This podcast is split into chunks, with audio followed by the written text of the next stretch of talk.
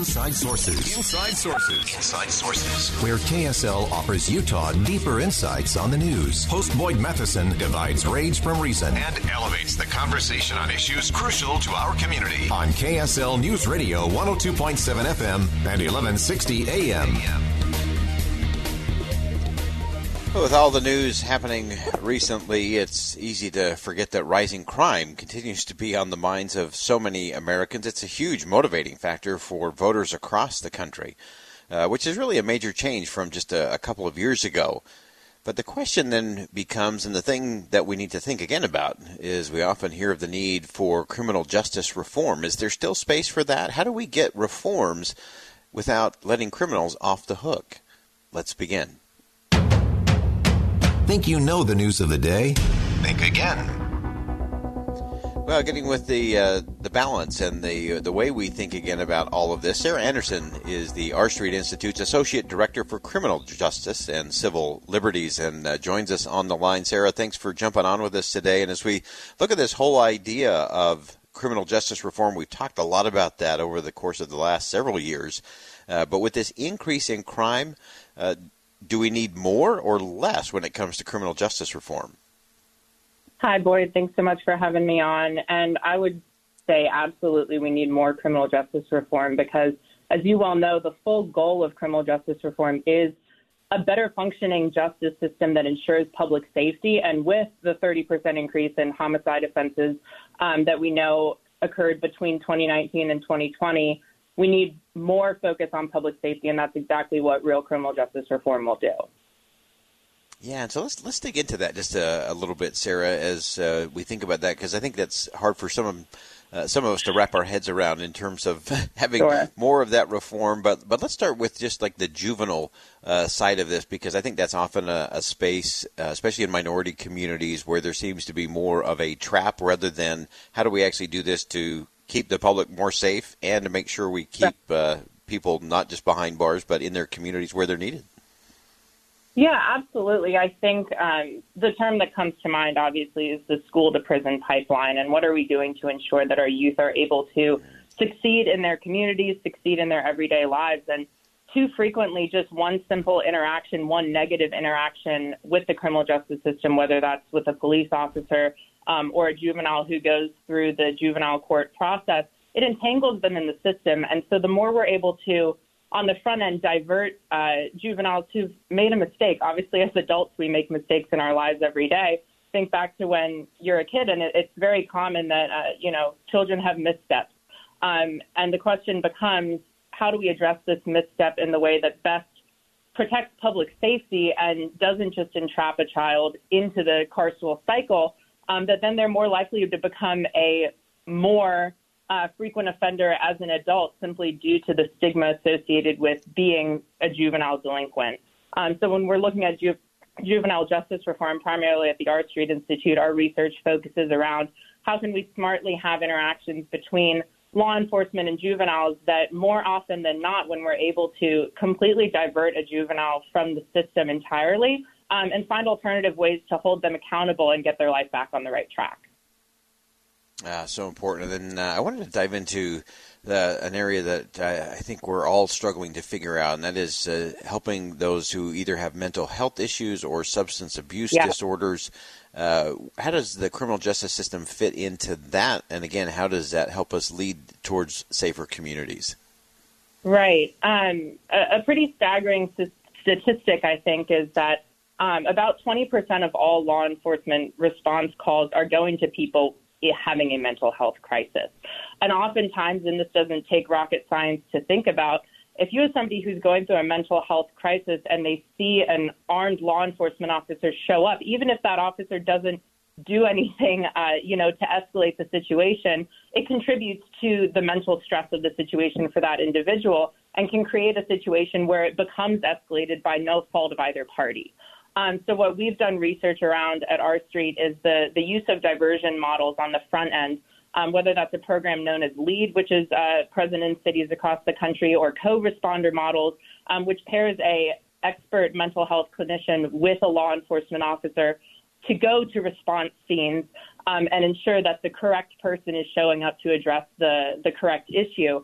um, that alone, just addressing the nature of the interaction between the individual or the individual uh, who's being called for um, and law enforcement or the response team um, can really just help de-escalate situations or prevent them from escalating at all.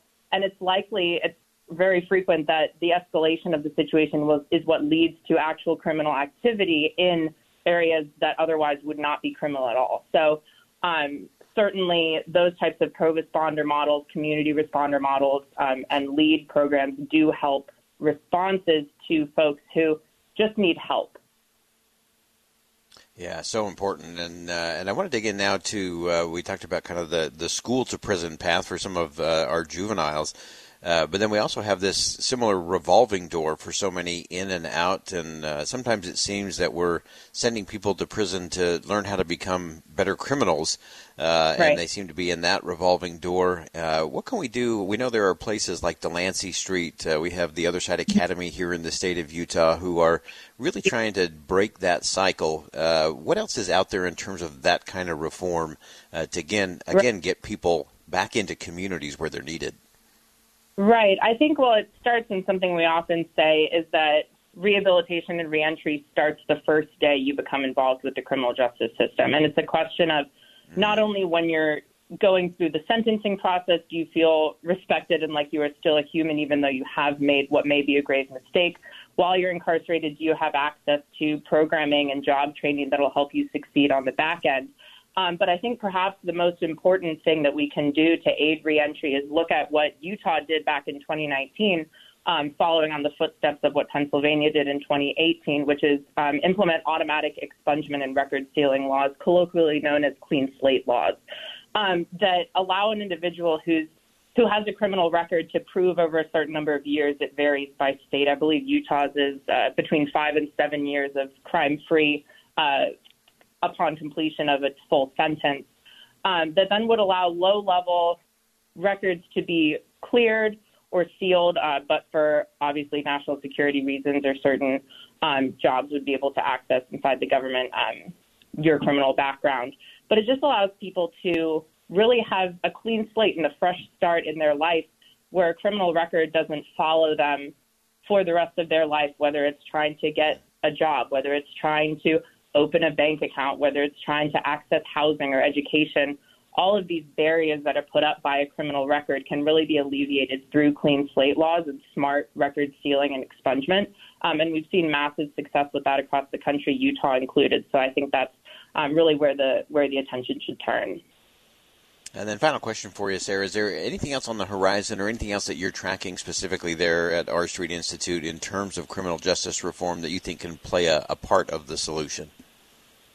Yeah, absolutely. Um, the the statistic I keep going back to um, in terms of policing is that we know that officers spend only about four percent of their time working and responding to violent crime nationwide, um, and that's a number that I believe should pretty much be flipped when we're looking at the increase in homicide um, and voters' concern about violent crime.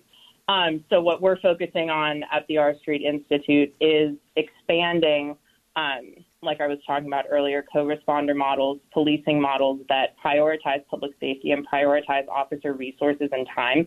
Um, President Biden signed an executive order a couple of weeks ago um, regarding policing and exactly that. But as we know, policing is largely local. There's about 100,000 federal law enforcement officers and about 600,000 state and local law enforcement officers. So definitely encouraging states and localities to look at um, some of the reforms that have been successful across the country in criminal justice reform that prioritizes public safety and values officer time and values officer resources to address what we know 78% of voters are concerned about, which is the increase in violent crime.